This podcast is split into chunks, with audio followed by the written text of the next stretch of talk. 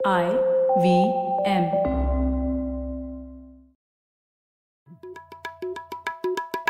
भाई हम हिंदुस्तानियों को बतियाना बड़ा पसंद है। बंगाली में अड्डा उड़िया में खोटी कन्नड़ा में हरटे और हिंदी में पुलियाबाजी। इस कला के लिए हमारी हर भाषा में एक शब्द है। तो प्रणय और मैं तो अक्सर मिलकर पुलियाबाजी करते ही रहते हैं। हमने सोचा कि आपको भी इसमें शामिल कर लिया जाए।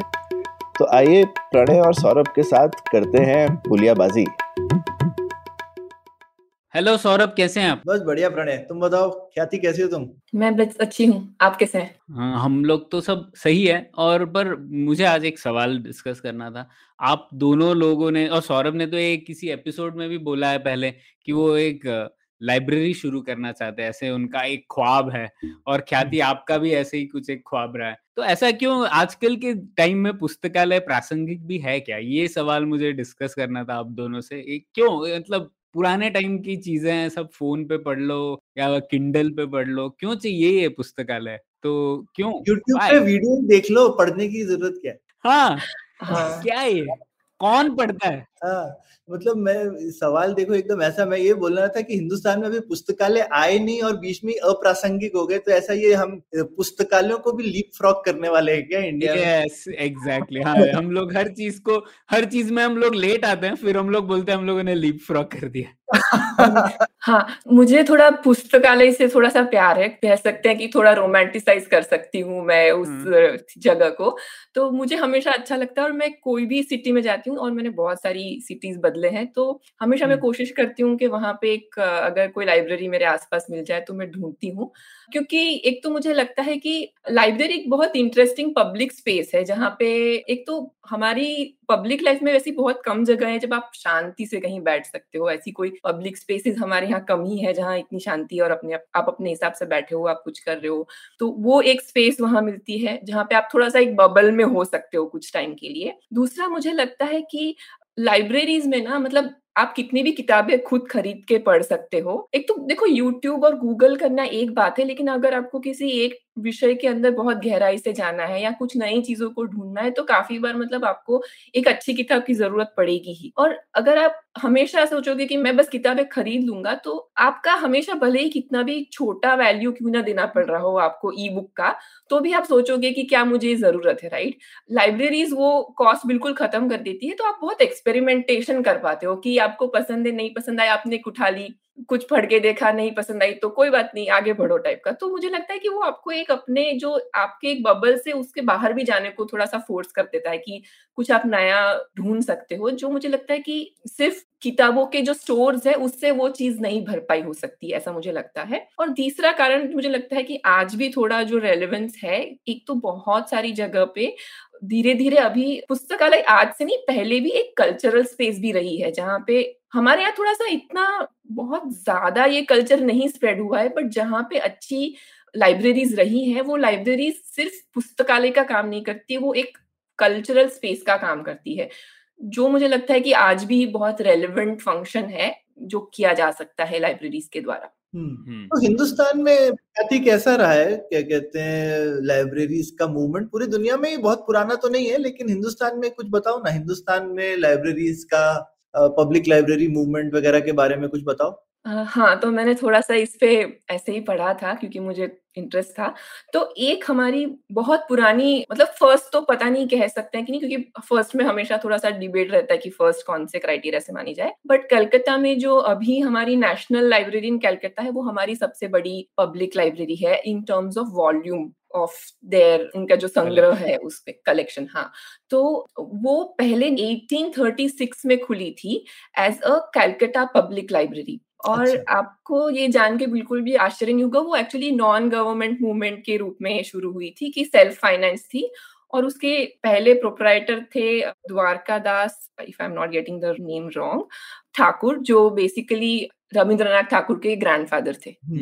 सो तो उन्होंने उस समय पे ये शुरू की थी और फिर आगे जाके वो लाइब्रेरी पढ़ाई लिखाई का काम कहीं ना कहीं टैगोर खानदान आ ही जाता बात। हाँ। हाँ हम्म, तो फिर लेट नाइनटीन सेंचुरी में एक और लाइब्रेरी वहाँ पे थी कलकत्ता में द इंपीरियल लाइब्रेरी वो भी काफ़ी बड़ी थी लेकिन वो एलिटिस्ट लाइब्रेरी थी थोड़ी मतलब वो सिर्फ़ शायद अंग्रेज़ों के ऑफिसर्स और उनके लिए थी।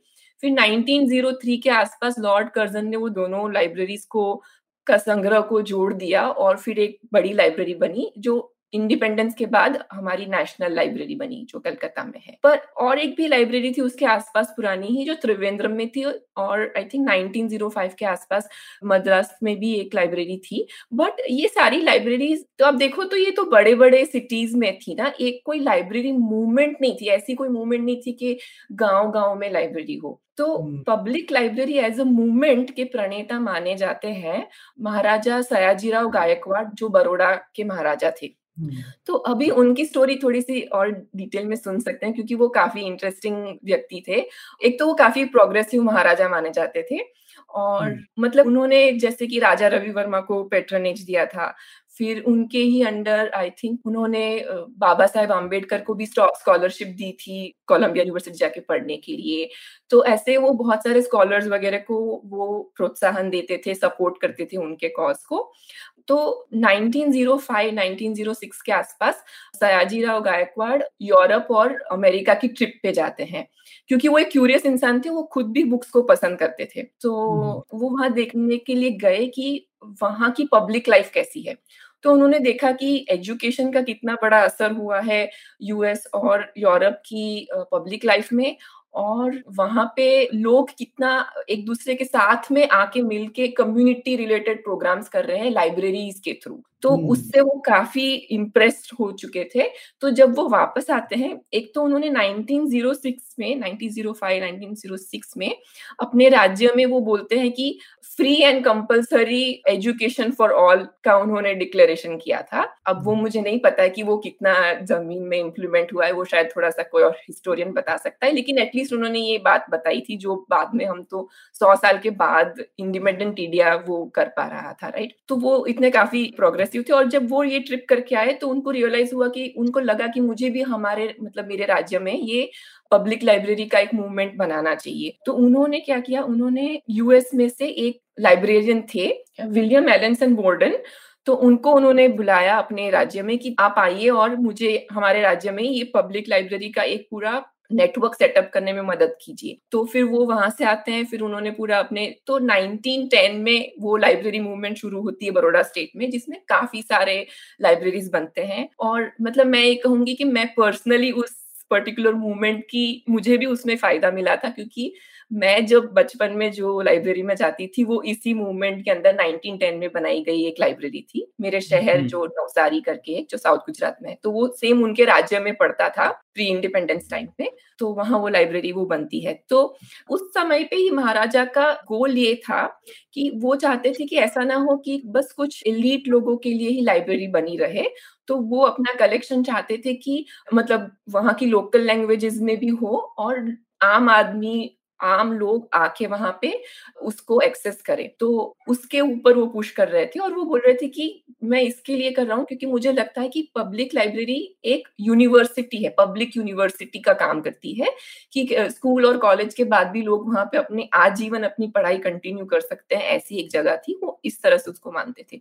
फिर उन्होंने और भी कुछ लोगों को अपने साथ रखा था जो और काम कर रहे थे। तो एक मोती भाई अमीन है जो उन्होंने भी काफ़ी सारा काम किया, ये बड़ोड़ा स्टेट में में लाइब्रेरीज को सेटअप करने में तो वो भी वहाँ पे वो गाँव गाँव जाके लोगों को एनकरेज करते थे कि आप अपने गाँव में लाइब्रेरी सेटअप करिए, हर गाँव में एक लाइब्रेरी होनी चाहिए। और वो ऐसे समझाते थे लोगों को कि जैसे कि यूएस में होता है कि कोई बिजनेसमैन हमेशा अपने कस्टमर्स को अट्रैक्ट करने की कोशिश करता है, वैसे अमेरिका में लाइब्रेरियन भी अपने रीडर्स को अट्रैक्ट करने की कोशिश करता है।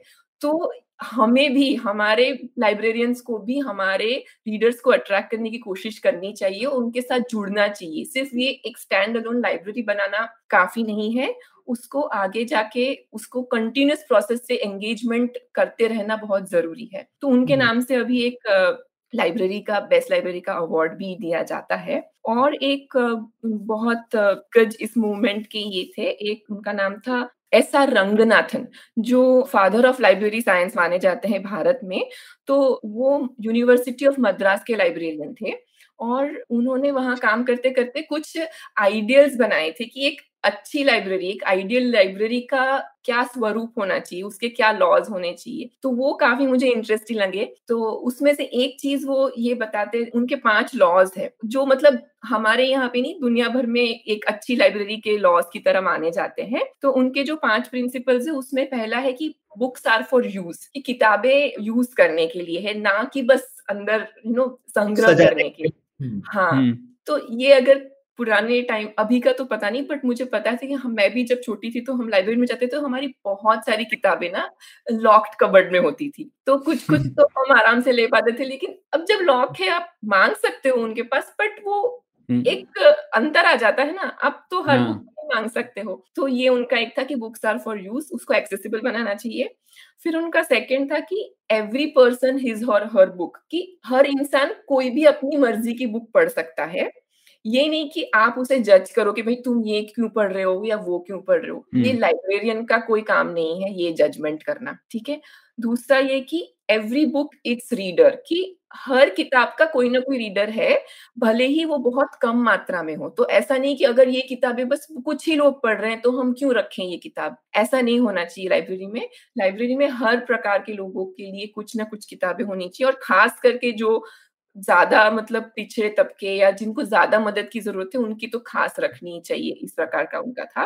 और उन्होंने बोला कि save the time for the reader तो अच्छा एक इंडेक्सिंग मेथड हो ताकि लोग आराम से ढूंढ पाए। तो उन्होंने एक इंडेक्सिंग मेथड डेवलप भी किया था जो काफ़ी यूज़ में हुआ और बाकी लोगों ने भी उसको अपनाया। तो ये उनका एक कॉन्ट्रीब्यूशन था और पांचवा उनका प्रिंसिपल था कि library is a growing organism कि ये एक कंटिन्यूस uh, प्रोसेस में होनी चाहिए लाइब्रेरी और उसको अपने टाइम के हिसाब से चेंज होते रहना चाहिए अपनी कम्युनिटी के हिसाब से उसे एक्टिव रहना चाहिए। उस प्रकार का उनका ये था। तो ये उनकी मोटी मोटी कुछ पाँच प्रिंसिपल्स थे, जो काफ़ी इंटरेस्टिंग है। तो एक चीज़ मैं जस्ट ऐड करना चाहता था क्योंकि मैं बीएचयू में तो सब कुछ हमारे यहाँ पे डोनेशन से ही बना हुआ था। है ना सारे हॉस्टल हम्म। हमारी बिल्डिंग्स वगैरह तो जो हमारी बीएचयू की भी सेंट्रल लाइब्रेरी है वो भी सायजी गायकवाड़ के डोनेशन के साथ ही बनी हुई तो हाँ। उनको भी हम्म। मतलब उनको ज़रूर लाइब्रेरी से कुछ ना कुछ शौक रहा होगा आई एम श्योर उनसे काफ़ी चीज़ों के लिए पैसे बना मांगने गए होंगे मालवीय जी या बाकी लोग पर उन्होंने लाइब्रेरी के लिए पैसे दिए थे हम्म ये बड़ी दिलचस्प बात है लेकिन जैसे जहाँ तक मैं पढ़ रहा था दो तरह की लाइब्रेरी होती है ना। एक जैसे रिसर्च संशोधन के लिए जो लाइब्रेरीज होती हैं जो यूनिवर्सिटीज में होती हैं वगैरह और एक होती है सामूहिक पुस्तकालय जिसे कह सकते हैं।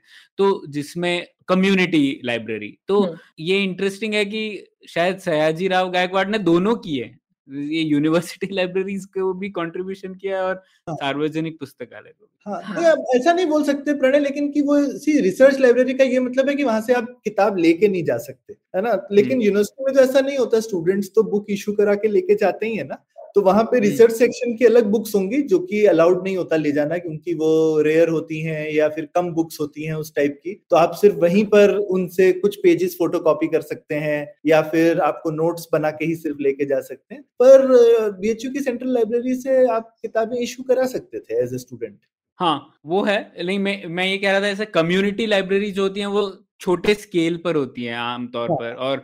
वो शायद उनका एम ये नहीं होता कि बेस्ट जर्नल्स को सब्सक्राइब करे या बेस्ट किताबों को उनका उद्देश्य होता है कि ज़्यादा से ज़्यादा लोगों तक कोई भी चीज़ पहुँचे कोई भी किताब तो हाँ। वो शायद उद्देश्य में फ़र्क लेकिन जब आप लोग ये बात कर रहे थे सयाजी राव गायकवाड़ के बारे में तो मुझे एक और बात याद आई जैसे वो उम्बेर्टो इको जो है फ़ेमस नॉवेलिस्ट उन्होंने बात कही थी कि लाइब्रेरी इंसानियत का एक सामूहिक याददाश्त रखने का तरीका है। तो उससे मुझे ये याद आया कि आप लोगों ने एक नाम नहीं बोला आर श्यामा शास्त्री जो कि फ़ेमस लाइब्रेरियन थे oriental research institute Mysore oriental library के और हम्म। जब मैंने ये सेंटेंस पढ़ा इंसानियत की सामूहिक याददाश्त मुझे याद आया कि जैसे अर्थशास्त्र है वो भी हमें लाइब्रेरी में मिला ना अगर आर श्यामा शास्त्री ढूंढते नहीं वो तो शायद हम्म। अर्थशास्त्र जो हम लोग आज बोलते हैं कि भारत का इतना 1905 तक हम लोगों के पास सिर्फ़ अर्थशास्त्र के रेफरेंसेस थे हमारे पास वो हम्म। उसकी मैन्यूस्क्रिप्ट ही नहीं थी पता नहीं कब गुम हो गई। तो उन्होंने लाइब्रेरी में ढूंढी वो और। उसके बाद संस्कृत में ट्रांसलेट किया और इंग्लिश में ट्रांसलेट किया। तो ये भी एक दिलचस्प बात लगी मुझे। तो हाँ तो लेकिन तो अभी मेरे को ये बताओ जो पहला मुद्दा प्रणय ने बोला तो ये सब लंबी चौड़ी कहानी तो सब ठीक है खयाती पर अभी भी लाइब्रेरी लेकिन अभी क्यों प्रासंगिक है? और। क्या आज की लाइब्रेरी और जो अब मे बी सौ साल पहले की लाइब्रेरी होती थी उनमें कुछ फ़र्क होना चाहिए क्या? या फिर जो है, बस हम भी चाहें तो वैसी लाइब्रेरीज हम दोबारा बनाएँ, जो द्वारकानाथ टैगोर ने बनाई 200 साल पहले, वैसी ही हमें और लाइब्रेरीज चाहिए या कुछ अलग चाहिए आज की दुनिया में? हाँ तो एक तो मैं इसमें जो प्रणय ने बताया उसमें ये बताना चाहती थी कि जो हमारी नवसारी में जो लाइब्रेरी है, उन्होंने अपना मोटो ये रखा है कि हम चाहते हैं कि हर बच्चा नवसारी का आके वहाँ की लाइब्रेरी से जुड़े। तो ये उनका मोटो है, जो मुझे लगता है कि सार्वजनिक लाइब्रेरी का उद्देश्य ये होना चाहिए कि हमारी उनकी रीडरशिप हो लोग सच में उसके साथ जुड़े। और ये एक्चुअली मैट्रिक माना भी जाता है मतलब आप ग्लोबल लाइब्रेरीज भी देखो तो वो हमेशा अपने मैट्रिक में ये बताते हैं कि उनकी रीडरशिप क्या है उनकी वो अपनी जो पॉपुलेशन के कितने लोगों तक पहुँच पाती है ठीक है? तो हम्म। हाँ ये बात से मैं सहमत हूँ कि टाइम के साथ तो हर चीज़ बदलनी पड़ती है तो लाइब्रेरी का स्वरूप भी बदलना ही पड़ेगा। तो वर्ल्ड ओवर भी ये काफ़ी बदल रहा है। जैसे कि धीरे धीरे सारी लाइब्रेरीज अब उनके पास भी अभी डिजिटल कंटेंट भी आ गया है। तो आप अगर कोई यूएस में जाएँगे या टोरंटो की पब्लिक लाइब्रेरी एक बहुत अच्छी मानी जाती है, उनकी सबसे बेस्ट रीडरशिप है दुनिया में अभी। और सिंगापुर में भी बहुत अच्छी पब्लिक लाइब्रेरी है तो बहुत सारा कंटेंट उनका ई रीडरशिप में होता है ई कंटेंट में होता है, ठीक है? बट उसके साथ साथ तो वो लोग ये तो समझते हैं कि अब धीरे धीरे लोग डिजिटल पे ही कंटेंट ढूंढेंगे। लेकिन रादर देन आप कहीं से सर्च करो और आपको एक बुक खरीदनी पड़े आपको ऑनलाइन मिल रही है आपकी लाइब्रेरी आपको वो फ्री में दे रही है। तो एक। ये तरीका है। दूसरा और मैं मतलब मैं इस प्रकार से काफ़ी यूज़ करती हूँ। और दूसरा है कि ये लाइब्रेरीज अब समझने लगी है कि वो एक कल्चरल स्पेस है और उसको वो बहुत ध्यान देने लगी है। तो अभी धीरे धीरे लाइब्रेरीज में बहुत सारे अलग प्रोग्राम्स भी वो ऑर्गेनाइज करते हैं, जिसमें कि बच्चों के लिए कुछ रीडिंग सेशंस हो गए या बड़ों के लिए कोई सेशंस हो गए या एक्टिविटीज़ हो गई। एक मेकर स्पेस का फंडा अभी आजकल मैंने काफ़ी जगह पे लाइब्रेरीज में सुना है कि लाइब्रेरी में थ्री प्रिंटिंग का एक स्पेस होता है। तो आप अपनी वहाँ पे कोर्स करिए, आपको थ्री प्रिंटर का फिर वो एक्सेस दे देंगे। आपने वो सर्टिफिकेशन कराया। उसके बाद अब चाहे तो वहाँ से आप अपना जो भी मॉडल्स वगैरह कुछ थ्री प्रिंट करना चाहे तो वो कर सकते हैं।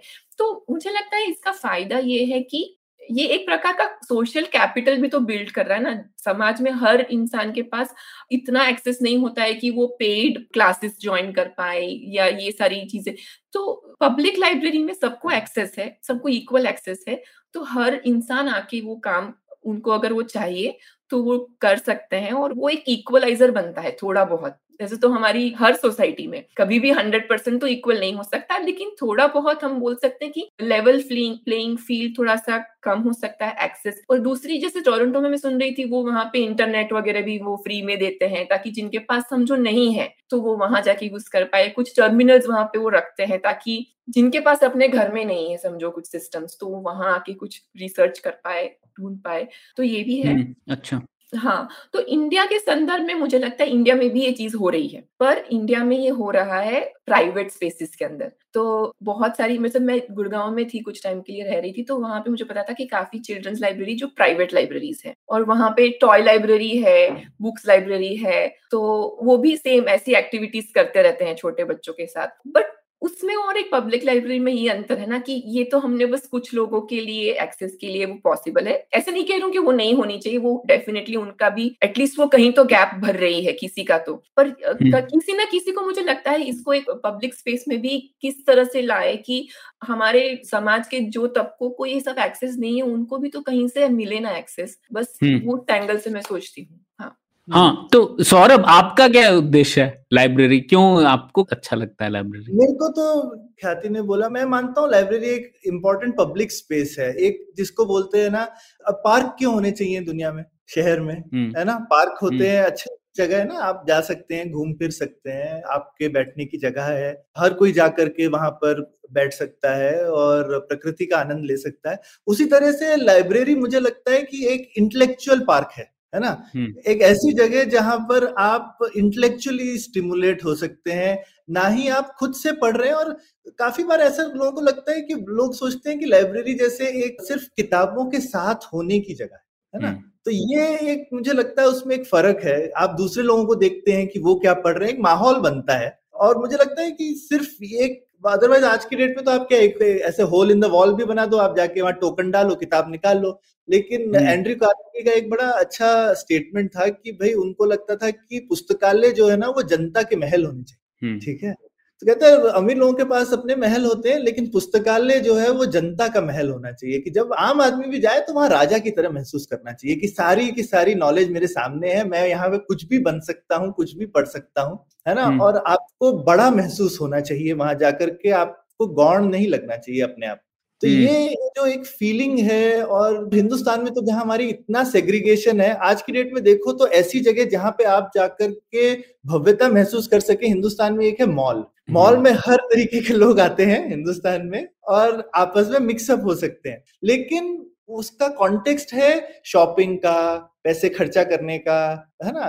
तो वो कॉन्टेक्स्ट अलग है जबकि एक लाइब्रेरी का कॉन्टेक्स्ट बनता है कुछ सीखने का पढ़ने का तो ये एक इम्पोर्टेंट चीज़ है। अगर आपके देश में पढ़ने लिखने का और इस तरीके का माहौल नहीं हो तो फिर हम कैसे देश में रह? तो इसका जवाब साइहब क्यों नहीं है? जैसे साइहब जो वेबसाइट है। हाँ क्योंकि वहाँ माहौल नहीं होता है ना। सिर्फ़ आप हम्म। हैं और किताबें हैं। तो ये बात ठीक है तो आप डिजिटल वगैरह के इस माध्यम से आप अपने रूम में बैठ के खुद से पढ़ सकते हैं। हम्म। लेकिन ये जो एक सार्वजनिक माहौल होता है जहाँ पे ना ही आप पढ़ रहे हैं पर एक सामूहिक एक्टिविटी है कि भाई सैकड़ों लोग मिलकर के सिर्फ़ पढ़ाई करने के लिए आए हैं एक साथ। हम्म। और उसमें मुझे लगता है उसका एक अपना अलग पावर है। और जो दूसरी चीज़ है कि लाइब्रेरी एक पैसिव चीज़ नहीं है कि आप जाएँगे तो होगा। लाइब्रेरी भी आपको पुश करती है ना चीज़ें तो हम्म, ऐसे इंस्टीट्यूशन अगर हो साई हब आपको नहीं बोलता तुम ये पढ़ो तुम वो पढ़ो ना लेकिन हम्म। लाइब्रेरी आपको बोलेगी कि अगर आप आइए ये देखिए हम इस ऑथर को बुला रहे हैं या इन चीज़ों का एक हम लोगों ने एग्जीबिशन लगाया है तो एक आपके कम्युनिटी में एक इंस्टीट्यूशन बनता है किताबों को लेकर के सीखने को लेकर के और ये एक इम्पोर्टेंट पब्लिक इंस्टीट्यूशन है जो मुझे लगता है हिंदुस्तान में मिसिंग है। हम्म। अभी कर्नाटका में काफ़ी अच्छा रूरल लाइब्रेरी प्रोग्राम चल रहा है पर जब आप छोटी लाइब्रेरी करते हैं तो उसमें आप जो कर सकते हैं कर रहे हैं उसके साथ भी। लेकिन मुझे लगता है कि बड़ी भव्य पब्लिक लाइब्रेरीज जो बड़ी सिटीज़ में है उसका बहुत बड़ा और बहुत अच्छा रोल हो सकता है पर हम मिस कर रहे हैं। अभी हिंदुस्तान में नहीं है। जितना होना चाहिए। हम्म। नहीं इससे मुझे याद है एक और जो सौरभ एक टेक्नोलॉजी लॉयर है प्रणेश प्रकाश जो ट्विटर पर मैंने उनका एक स्टेटमेंट पढ़ा था वो बोल रहे थे कि लाइब्रेरी पहले से थी इसलिए चल गई लेकिन आज के जमाने में अगर लाइब्रेरी बनानी होती तो वो बोल रहे थे कि उसे गैर कानूनी बोलते लोग क्योंकि एक ही किताब को इतने सारे सैकड़ों लोग पढ़ रहे तो पायरेसी कहलाया जाता। हाँ तो- हाँ, हो है बिल्कुल तो- बिल्कुल ऑथर ऑथर और पब्लिशर्स तो चाहेंगे कि भाई सब लोग अपनी अपनी खरीदें हाँ। लेकिन छोटे बच्चों के लिए बहुत अच्छा रहता है कि आप चीज़ों का स्वाद ले सकते हैं। एक तरीके का टेस्टिंग मेन्यू है लाइब्रेरी हाँ, है ना? आपने पढ़ा और आपको बिल्कुल कोई उसका खर्चा नहीं है ना कि पढ़ा अच्छी नहीं लगी तो किताब वापस करती क्या नुकसान हुआ? हम्म, तो मैं देख रही थी टोरंटो में 70 परसेंट लोगों ने पिछले 2015 का वो स्टैट्स था तो उस साल में 70 परसेंट लोग ने किसी ना किसी तरह लाइब्रेरी से इंटरेक्ट किया था। ये कितना बड़ा नंबर है। सत्तर प्रतिशत लोग। हाँ और उसमें हम्म। से वो बोल रहे थे कि अबाउट ट्वेंटी परसेंट लोग हफ़्ते में एक बार लाइब्रेरी के साथ इंटरेक्ट करते हैं। तो विच इज़ अमेजिंग राइट और हम्म। मैं सिंगापुर का देख रही थी तो सिंगापुर में भी काफ़ी अच्छा है सिक्सटी फोर परसेंट है कि that is the number of people वो रीच किए हैं उन्होंने पूरे साल में वहाँ पे। तो और यहाँ पे मैं ये देखती हूँ कि एक कल्चर है अगर आपका एक छोटा बच्चा है तो वो फैमिली ज़रूर जाएगा लाइब्रेरी महीने में, एक दो बार तो वो चले ही जाएँगे। और यहाँ पे लाइब्रेरीज, ऐसे बहुत सारी कम्युनिटी वाली स्पेस में बनी हुई है, जहाँ पे ऐसा होगा कि बाजू में कम्युनिटी हॉल होगा, जहाँ पे कुछ और एक्टिविटी के लिए बच्चा आ रहा होगा और यहाँ पे साइड में कुछ सब्ज़ी की जगह मिल रही होगी। तो मम्मी बच्चे को ड्रॉप करके जा सकती है, थोड़ी देर सब्ज़ियाँ लेकर आ सकती है और एक लाइब्रेरी में आप किताब उठा सकते हो, दूसरी कोई भी लाइब्रेरी में आप ड्रॉप कर सकते हो। तो पूरा कनेक्टेड है। तो इस तरह से उसका एक्सेस बहुत अच्छा है। काफ़ी बार मुझे हम्म। कोई लाइब्रेरी चाहिए होती है तो जो बहुत दूर की लाइब्रेरी में होती है कोई बुक चाहिए होती है तो मैं उनको ऑर्डर कर सकती हूँ वो मेरी लाइब्रेरी में मुझे पहुँचा देते हैं।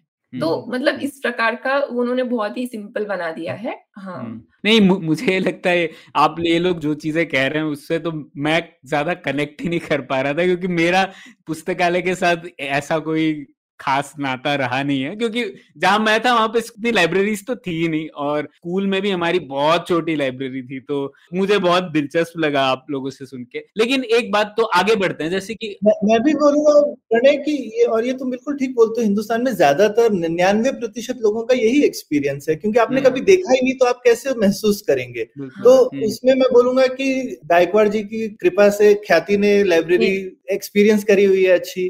मैं बाई चांस यूनिवर्सिटी में बड़ा हुआ तो यूनिवर्सिटी की लाइब्रेरी बहुत अच्छी थी तो उस वजह हम्म। से एक लाइब्रेरी का मज़ा था। तो ये चांस की बात है कि पर ये चीज़ अगर हिंदुस्तान के भी सत्तर अस्सी प्रतिशत लोगों को मिले तो कितना अच्छा। बिल्कुल बिल्कुल। नहीं और जो आपने बोला इंटेलेक्चुअल पार्क की तरह वो एक काफ़ी अच्छा मेटाफर था इसके लिए।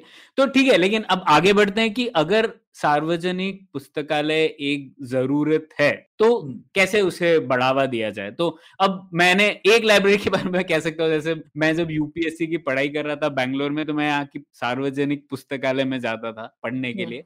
उसमें ऐसा कुछ भी नहीं था जो मुझे इंस्पायर करे। मतलब गवर्नमेंट लाइब्रेरी बैंगलोर में थी। अच्छी थी मतलब ऐसे कुछ नहीं कि बहुत खराब थी या कुछ लेकिन उसमें ऐसे कुछ भी नहीं था कि जो आपको प्रोत्साहन दे उत्साह दे। तो मुझे तो ये लगता है कि सरकार को करना चाहिए ठीक है सरकार करेगी भी लेकिन जो भी सरकार करेगी उसमें एक सरकारी टच होगा। और जो सरकारी टच होगा उसमें महल तो आप भूल ही जाओ मतलब उसमें इंस्पायर करने वाली चीज़ तो होगी नहीं। ऐसा मुझे लगता है मैं बायस्ड हो सकता हूँ। नहीं तो, नहीं ठीक ही लगता है सरकारी तंत्र एटलीस्ट होना नहीं चाहिए लेकिन समहाउ नागरिक को छोटा बनाने में लगे रहते हैं बड़ा बनाने की हम्म, हाँ और मुझे लगता है कि अगर सिर्फ़ सरकार ही करेगी ना, ये सिर्फ़ सरकार से करने वाली चीज़ ही नहीं है, क्योंकि आई थिंक इसमें कम्युनिटी का एंगल बहुत बड़ा है। अगर सरकार को मैंडेट भी दे दिया जाए कि चलो दो परसेंट सेस लगा दो किसी चीज़ पे और वो फिर लाइब्रेरी बनाई जाए तो वो लाइब्रेरीज बन तो जाएँगी पर जैसे कि ये एक थोड़ा सा इमेजिनेशन का काम होता है ना कि किसी को, कोई अच्छा लाइब्रेरियन किसी को एंगेज कर सकता है। अगर कुछ कुछ लाइब्रेरीज में कोई नहीं होता है तो आराम से ऐसे ही मतलब लोग नहीं आते ऐसा भी चल सकता है। तो मुझे लगता है कि इसमें कम्युनिटी का रोल तो डेफिनेटली बहुत बड़ा है। और हम्म। ये एंड्रो कार्नेगी की जो आप लाइब्रेरी मूवमेंट की बात कर रहे थे वो भी जब लाइब्रेरी उस समय सेटअप कर रहे थे वो एक चीज़ ये मांग रहे थे कि जो कम्युनिटी उनके पास आ रही थी लाइब्रेरी के लिए डोनेशन मांगने के लिए वो मांग रहे थे कि तुम्हारी कम्युनिटी से भी तुम कुछ अपनी साइड से भी आप अपना जोड़िए रिसोर्सेज कि आप कमिट करिए कि आप कुछ उसमें हर साल डालेंगे ताकि उसका मेंटेनेंस होता जाएगा। बिल्कुल। क्योंकि जब तक कम्युनिटी का वो कमिटमेंट नहीं होगा तो वो एक अच्छी तरह से वाइब्रेंट लाइब्रेरी नहीं बन पाएगी। तो मेरे हम्म। हिसाब से प्रणय होना तो सरकार तो इम्पोर्टेंट है ऐसा नहीं लगता कि सरकार इसमें नहीं होनी चाहिए। पर जैसे एक स्कूल में होता है ना जैसे बोलते हैं कि भाई स्कूल सरकारी स्कूल भी हो लेकिन एक पेरेंट टीचर मीटिंग होती है जो रीडर्स होते हैं वो भी उसके पार्ट होते हैं। तो मुझे लगता है उसी तरह से लाइब्रेरी सिस्टम भी होना चाहिए, जो कि चलाना तो शायद सरकार को चाहिए, क्योंकि आपको अच्छी जगहों पे लैंड चाहिए, इनके लिए एक्सेसिबल होना चाहिए। ये नहीं ना कि कहीं पे भी बना दिया तो अदरवाइज़ वो चलेगा नहीं। और टैक्स फंडेड होना चाहिए, बिल्कुल मेरे हिसाब से वो भी ठीक है। लेकिन आपको जो है वो समाज के साथ में मिलके बनाना चाहिए और उसके जो वहाँ के लोकल लोग हैं वो भी उसके गवर्नेंस में वगैरह में पार्ट होने चाहिए। ये नहीं कि किसी मिनिस्ट्री के अंदर में डाल दिया और वो एक सरकारी विभाग की तरह चल रहा है। वैसे तरह से आप आप किस भारत की बात कर रहे हो? आप सिंगापुर में हो क्या?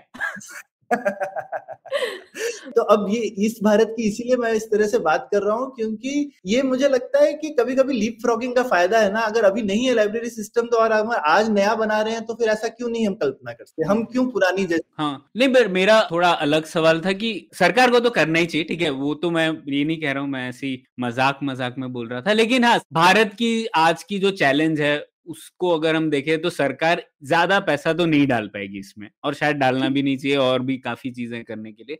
तो हाँ। सरकार जितना भी करे वो कम ही होगा। तो समाज को इसमें आगे आना पड़ेगा। तो मैं इसे देख रहा था जैसे इकोनॉमिक्स में अगर देखें जैसा आप दोनों ने जो वर्णन किया उससे लगता है कि लाइब्रेरी का एक पॉजिटिव एक्सटर्नैलिटी होता है। तो ये मार्केट फेलियर जिसे हम कहते हैं। तो अगर हम इसे मार्केट तक ही रख दें तो वो जितनी मात्रा में चाहिए उतनी मात्रा में नहीं होगा, क्योंकि एक मार्केट फेलियर है। इसका फ़ायदा और लोगों को होता है जो उस ट्रांजैक्शन में इन्वॉल्व नहीं है। तो मार्केट फेलियर को रिजोल्व करने के दो तरीके हैं ना। एक तो है फाइनेंसिंग तो। क्यों ऐसा क्यों नहीं हो सकता कि प्राइवेट लाइब्रेरीज चलेगी ठीक है सरकार फाइनेंस करेगी पॉजिटिव एक्सटर्नैलिटी को रिजॉल्व करने के लिए वाउचर जैसे हम लोग शिक्षा के बारे में बोलते हैं सरकार को वाउचर दे देने चाहिए फिर लोग जो है वो प्राइवेटली रन कर सकते हैं लाइब्रेरी भी आप सोच लीजिए हाँ। और सरकार बहुत अच्छे इंसेंटिव दे सकती है कि जितनी आपकी रीडरशिप हो उतने आपको पैसे मिलेंगे तो एक इंसेंटिव भी बन गया क्योंकि सिर्फ़ सरकार का खुद का है तो इंसेंटिव तो चले जाते हैं लाइब्रेरियन सोचते हैं भाई हम तो यहाँ बैठे हैं तुमको आना है आओ नहीं आना है मत आओ।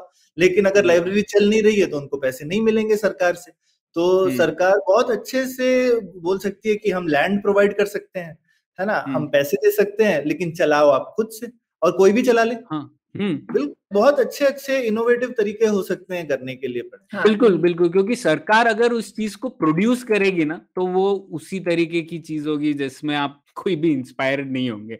लेकिन अगर सरकार का रूल ये होगा कि हाँ मैं फाइनेंस करूँ तो शायद अच्छी मतलब कोई क्या बुरा क्या है अगर मैं पैसे ले रहा हूँ लाइब्रेरी चलाने के लिए? लेकिन अगर मैं अच्छी लाइब्रेरी चला रहा हूँ तो लोग आएँगे ना। और हाँ उसमें सरकार का रोल है, लेकिन मुझे लगता है फाइनेंसिंग का है, ना कि लाइब्रेरी चलाने का। और दूसरा, आप दोनों को ये नहीं लगता कि फिलेंथ्रोपी का इसमें बहुत बड़ा रोल है? क्यों ऐसा नहीं है कि हमारी फिलेंथ्रोपी ज़्यादा से ज़्यादा इस क्षेत्र में है, ना कि दूसरे क्षेत्रों में जहाँ पे ठीक है, सरकार कर रही है या फिर सरकार को ही करनी चाहिए चीज़ें। लेकिन ये सरकार की पहली प्राथमिकता तो होगी नहीं। तो हम्म। क्यों ना फिलेंथ्रोपी इस तरफ़ रुख करे हाँ फिलांथ्रोपी का डेफिनेटली रोल है क्योंकि जो लाइब्रेरी बहुत सारी लाइब्रेरीज जो सयाजी राव ने भी बनवाई थी उस समय भी वहाँ की जैसे नवसारी में जो जगह थी वहाँ पे वो किसी फैमिली ने अपनी ज़मीन दान दी थी वो लाइब्रेरी को एकदम सेंटर ऑफ़ द सिटी में बनाने के लिए तो कुछ पैसा हम्म। तो उन्होंने दिया था लेकिन कुछ वहाँ के किसी बिजनेसमैन या किसी बड़े आदमी ने भी दिया था तो आई थिंक लोग दे सकते हैं बहुत सारा दान देने वाले हमारे यहाँ पे है बट अभी पता नहीं। वही है ना प्रणय मेरे को लगता है कि इसकी क्योंकि हिंदुस्तान में ज़्यादातर लोगों ने इसका डिमांड नहीं किया है तो हम्म। कहीं पे हमको एक इस चीज़ की जागरूकता भी बनानी है कि भाई हमें लाइब्रेरी चाहिए। हम्म। अगर बहुत सारे लोग बोलेंगे हमें लाइब्रेरी चाहिए तो फिलेंथ्रोपिक मनी भी आएगा। फिलेंथ्रोपिक मनी अभी हाँ। उन चीज़ों में जा रहा है जहाँ लोगों को लगता है ज़रूरत है लेकिन लोग मांगते भी तो नहीं है। लोगों को लगता है कि लाइब्रेरी का मतलब क्या है? किताबों का एक्सेस मिल जाए। तो किताबें हाँ, बांटने के लिए बहुत हम्म। पैसे मिलते हैं लेकिन लाइब्रेरी का एक मुझे लगता है हिंदुस्तान में अभी भी सब लोग कन्विंस नहीं है कि लाइब्रेरीज होनी चाहिए बड़ी बड़ी हिंदुस्तान में। ये हमको पब्लिक आर्गुमेंट बनाना है और ये लोगों को कन्विंस करना है इस चीज़ को लेकर। हम्म बिल्कुल। बिल्कुल नहीं आ- आप दोनों की जो एंथुजियाज्म है उससे मुझे तो बहुत प्रेरणा मिली। तो मैं ऐसे ही कामना करता हूँ कि और लोगों को भी इस बारे में सोचे और हम लोग डिमांड करें इस बारे में और हो सके तो खुद भी बनाए एक छोटी मोटी लाइब्रेरी मेरा तो पहला स्टेप था कि मैं अपने जो अपार्टमेंट कॉम्प्लेक्स है उसमें एक लाइब्रेरी शुरू करना चाहता था क्योंकि तो दो तीन लोगों से बात की है देखते हैं अभी वो बात आगे बढ़ती है कि नहीं। शायद उतनी चीज़ें भी होंगी। हर एक अपार्टमेंट कॉम्प्लेक्स में एक छोटी सी लाइब्रेरी होगी तो हम लोग उससे शायद एक नाता तो जुड़ पाएगा। जैसे आपने कहा मेरे लिए तो नाता ही नहीं है वो तो वहाँ से शुरुआत करेंगे। ठीक ये है? तो बहुत ही अच्छा एफर्ट होगा अगर हाँ। हाँ ठीक है। ठीक है तो हमारे श्रोता भी हम लोगों को बताएँ आप लोग कन्विंस हुए कि नहीं कि आपको लगता है ये फालतू की बातें बातें हैं किताबें विताबें फ़ोन वोन पे व्हाट्सएप पे इतना कुछ पढ़ लेते किताबें पढ़ने की क्या ज़रूरत है ना? तो तो जरा बताइए आपको थोड़ा सा भी कन्विंसिंग लगा कि नहीं कि लाइब्रेरी होनी चाहिए और भव्य लाइब्रेरियाँ होनी चाहिए सिर्फ़ लाइब्रेरी नहीं हो। तो वो चीज़ हमारे सोसाइटी के लिए ज़रूरी है नहीं है बत, आ, आपको लगता है अग्री करते हैं तो भी बताइए नहीं करते हैं तो भी बताइए। धन्यवाद। धन्यवाद। धन्यवाद। उम्मीद है आपको भी मज़ा आया। यह पॉडकास्ट संभव हो पाया है तक्षशिला इंस्टीट्यूशन के सपोर्ट के कारण। तक्षशिला पब्लिक पॉलिसी में शिक्षा और अनुसंधान के लिए स्थापित एक स्वतंत्र संस्था है। आप दुनिया के किसी भी कोने में हो, आपकी उम्र कुछ भी हो, अगर आप पब्लिक पॉलिसी विदेश नीति या टेक्नोलॉजी गवर्नेंस में रुचि रखते हैं तो तक्षशिला की website Takshashila dot org dot in पर उनके कोर्सेज को ज़रूर चेक कीजिए। और अगर आप पुलियाबाजी में शामिल होना चाहते हैं तो हमसे कनेक्ट कीजिए Puliyabaazi at Gmail dot com पर या फिर एट पुलियाबाजी ट्विटर पर। शुक्रिया।